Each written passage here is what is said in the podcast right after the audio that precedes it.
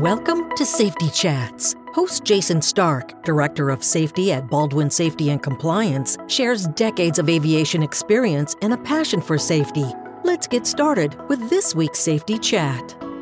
Hello, everybody. Welcome to another episode of the Baldwin Safety Chat podcast. This is the podcast where we talk about all things safety management or safety related. I want to talk about the four letter organization called ICAO. One of the highlights of my career was serving on the safety management panel at ICAO, helping to rewrite for the second edition of Annex 19 and the fourth edition of 9859. It was an absolute privilege to be in a room with those people. The reason I want to talk about ICAO is because this is going to sound like Paul Revere but the SMS is coming. The SMS is coming, and I feel like Paul Revere shouting this down the streets. We all know it. We've all heard the rumors. You know, put in the context of 135 operators, but certainly also for MROs and possibly flight training organizations and airports. The rumor is this fall the NPRM is supposed to be released to require 135 operators to implement a safety management system, and with the goal of possibly having the requirements set in regulations by next fall. We'll see. It's the government, depending on how quickly or slowly they move, it might come to fruition. But the other rumors I've been hearing around the implementation, the 135 organizations, especially the smaller ones, have expressed concern. The safety management regulations as is are not applicable to the operations which, uh, like I said, a smaller 135 might engage in. There's some angst around the upcoming regulations. There's people that think it won't be applicable. There's been other rumors too, one that I heard recently, that the FAA may not require safety management systems for organizations that operate aircraft under 12,500 pounds. But again, that's rumor, and it's, it's this back and forth of seeing, well, who should implement? Should it be a wide swath and everybody that 135 35 implement, or should it just be a select? And if it is a select, who's a select? I might have an inkling of an answer. To unpack that answer, we actually need to turn to ICAO. ICAO, as you know, the International Civil Aviation Organization, is the standards body for global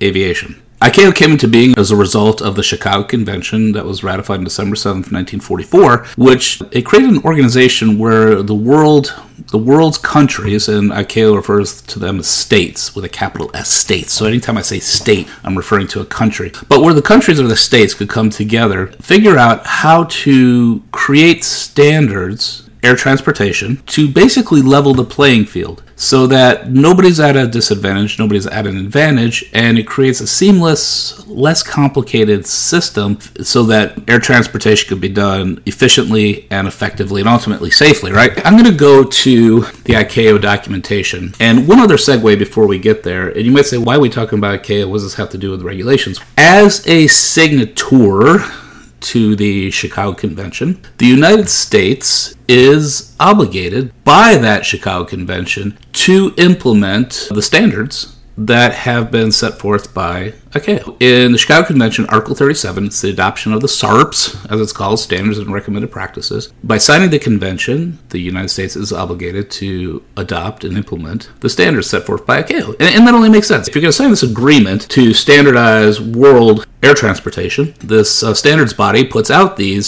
standards, and you've agreed to them. Well, you should probably implement. And, and, it is interesting to note that Article 38 does say if there's any reason that the state cannot implement the requirement, that they have to file a notice of difference.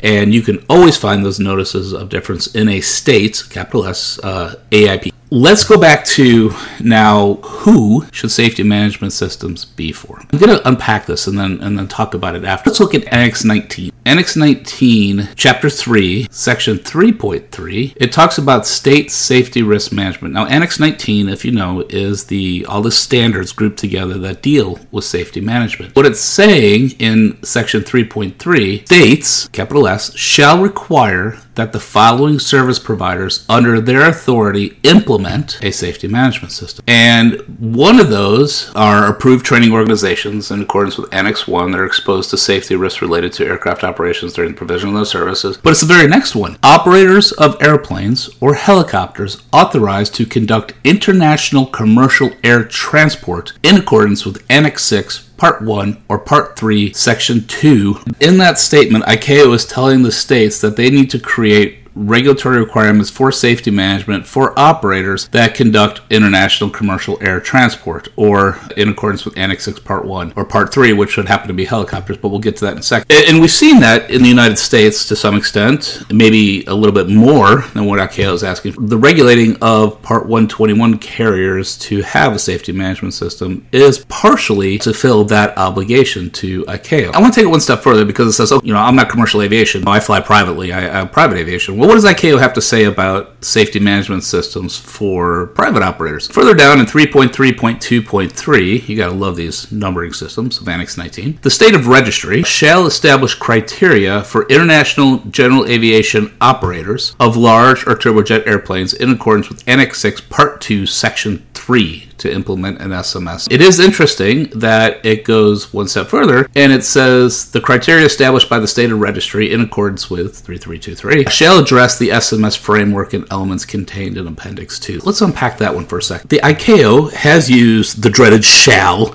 but ICAO has basically told the states, the country, that they do need to establish criteria for international aviation operators of large or turbojet. But again, for international general aviation operators of large or turbojet airplanes in accordance with Annex 6, Part 2, Section 3. Kind of interesting. I know business operators, business aviation operators were like, okay, well, you know, this, this is for the commercial guys. Well, actually, not. You know, ICAO is saying that for international general aviation operators, specifically under Annex 6, Part 2, Section 3, the state should establish criteria. It's interesting because they say establish criteria as opposed to Annex 6, Part 1 operators that they shall require. In that requirement, we go to chapter 4, 4.1.1, but it says the safety management system of a service provider, the one that the state is going to make the service provider have, shall be established in accordance with the framework elements contained in Appendix 2. And everybody, I hope you all know your four components of 12 elements by heart. The safety management system of the service provider of the Annex 6 Part 1 provider um, shall be established in accordance with the framework elements contained in Appendix 2 of Annex 19, which is that four components, 12 elements. And of course, that famous line be commensurate with the size of the service provider and the complexity of its aviation products or services. Wow, that was a lot of ICAOEs. It's easy because I have it right in front of me, and I maybe you guys are trying to keep up with, with what I'm saying here. But in a nutshell, ICAO is telling the states they need to establish regulations for international commercial aviation operators to implement a safety management system that is established according to the four components and 12 elements. And it has to obviously work, it has to be appropriate, right? And then furthermore, ICAO is saying saying states, again, capital S, shall establish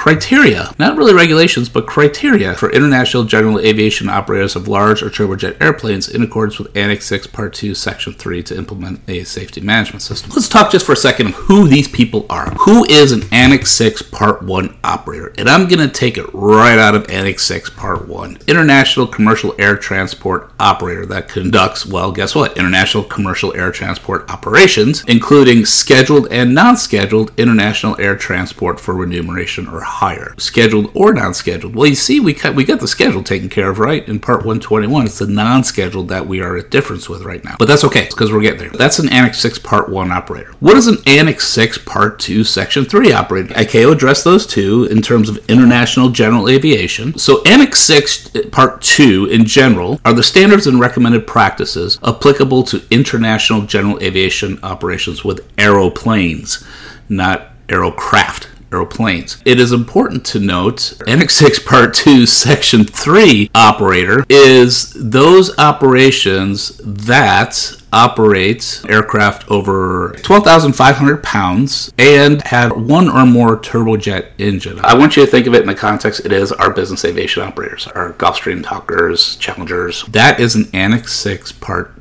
2, Section 3 operate. And when ICAO is talking about safety management requirements, they are actually talking to Annex 6, Part 2, Section 3 operators. So all you Gulfstream and, and heavy iron and uh, the medium iron operators that, that fly internationally that ICAO is talking to, they're saying the state, or in our case, the United States, really needs to, to establish requirements for a safety management system. So what about the Annex 6 Part 3 operator? The Annex 6 3 Part 3 operator 3 covers all the operation of all helicopters in international civil aviation, including general aviation use of, of helicopters, as well as commercial air transport. ICAO basically took all the, the rotary wing operations and stuck them right into Annex 6 Part 3. But it's interesting that when we go back to the requirements that were set forth under Annex 19, Section 3.3, it says operators of airplanes or helicopters authorized to conduct international commercial air transport in accordance with Annex 6 Part 1 or Part 3, Section 3. And Part 3, Section 3 in Annex 6 Part 3 is commercial operations of helicopters. Wow. we have said a lot. Are you guys keeping up? Are you with me so far? But I hope you're picking up on a theme because I keep saying one word quite a bit. It starts with IN and ends with international. Let's continue on because we have to answer the question of what is international flight. I think that's really important. And you wouldn't believe how hard it is to actually find a definition from ICAO on international flight. I looked at Annex uh, Annex 1, Annex 2, even Annex 19. Um, there really is no definition of international flight. So I did find it. ICAO has like a master glossary. They define a flight stage. Flight stage is the operation of an aircraft from takeoff to its next landing. A flight stage is classified as either international or domestic based on the following definitions, and the only one we're concerned about is international. So international flight stage stage, a flight stage with one or both terminals, meaning takeoff or departure, in the territory of a state other than the state in which the air carrier has its principal place of business. Interesting. In essence, if you had an organization, a commercial operator, registered, say, in the United States, and let's say it did a leg completely in Canada, that would be based in Canada. It's not registered in Canada. The primary place of business is not Canada, it's the United States. By hopping back and forth, that would be considered an international operation. I want to get back to the question of if we're going to delineate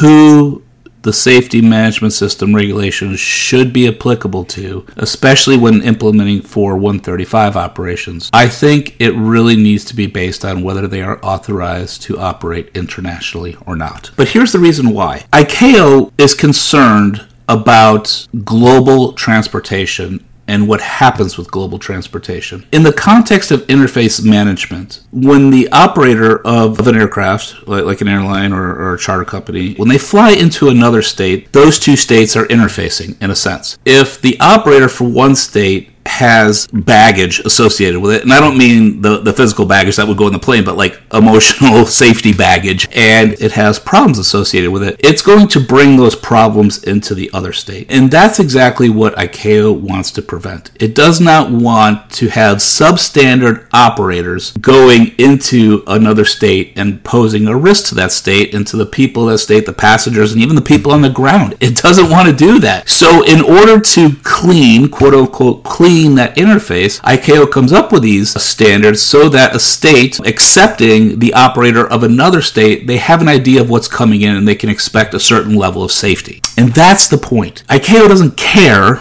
about purely domestic operations in the terms of what is regulated for them specifically. They care about what countries are sending to other countries. I'm not saying that ICAO wouldn't give a whoop if you know, you have planes falling out of the sky in, in a certain country. It was all contained domestically. Of course they would care. But what I'm saying is that they're predominantly worried about that interface. They don't want one state bringing threats and risk into another state, especially if it's a high risk and that can't be controlled. If you have an accident in another state, ultimately, more than likely, you're going to impact passengers or citizens from that state, not only in the aircraft, but potentially on the ground. ICAO is worried about that. So when it comes to this safety management system regulation, what ICAO is saying is that, hey, if you're going to be traveling from one country to another country, you should really have a system in place where you can identify problems and mitigate them and then show stakeholders how you're identifying those problems and if your controls are working so that you're not bringing issues and you're controlling issues before you bring them into another country. That's a requirement with ICAO, specifically even in Annex 6 Part 1 operators. When we're revolving around this question and we want to stay true to ICAO, asking, well, who should implement safety management systems? If we're going to stage it, I mean, safety management system is not a bad idea. Don't get me wrong. I'm not trying to get people out of it. What I'm saying is that, hey, maybe we should just stay true to ICAO, look at the aircraft that we're sending across the world, have them implement safety management system. Now we're given a little bit more freedom because if we're going to regulate it for just purely domestic operators, that's kind of off off the radar of ICAO. The ICAO SARP is for International Commercial or International General Aviation Operations. That gives, in our case, the FAA a little bit more freedom to say, okay, well, maybe the four components and 12 elements, as they are in Appendix 2, maybe they wouldn't work. And maybe we could do something else for the domestic operators. It gives a little bit more freedom. So when we do this, especially for the 135s, when we have those 135s, for example, up in Alaska that just basically fly from one side of the mountain range to the other side of the mountain range to bring supplies, this could give a little more freedom to say, hey, look, we do something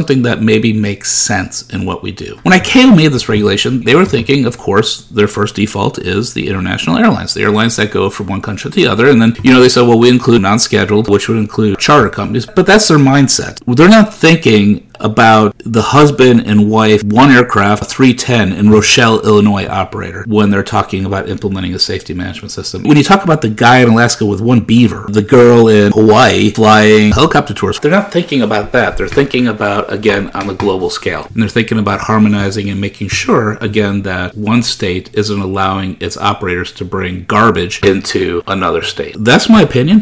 Hope it don't come across as too opinionated, but uh, doubt the FAA will listen to this podcast. But if they do, maybe consider in all this hoopla, let's look at the ones that are authorized that have the op specs to operate globally or internationally. Let's look at them first rather than a broad brush, everybody uh, who's 135 or all the 135s over 12,500. Now, there's a good chance that most of the 135s over 12,500 are international anyway. Let's hit the ones ICAO is really talking about first, learn from them, and then find something that's going to work for our domestic operators to keep our own NAS safe in uh, doing what we do. That's my little rant. Hope didn't come across as too opinionated, but it is something that I kind of want to get off my chest, especially when I start hearing these rumors. Just go back to ICAO and get the answer, in my opinion. I would also like to talk about Part 5 specifically specifically in relation to Annex 19. Um, have some thoughts about that, but I will spare you on this podcast and then give you my thoughts about Part 5 and if it really is feasible or not, and if it really stays true to Annex 19. But we'll save that till next time. Thank you so much for listening. It is really an honor that I get to speak about this openly. And if there's anything that you would like me to talk about or anything that you'd like me to bring up on the podcast, please drop me a line. Any way we can make it better or more applicable so that it could be one of your favorite podcasts, please let me know. Until next time, guys, thank you again. I look forward to seeing you in the next pod.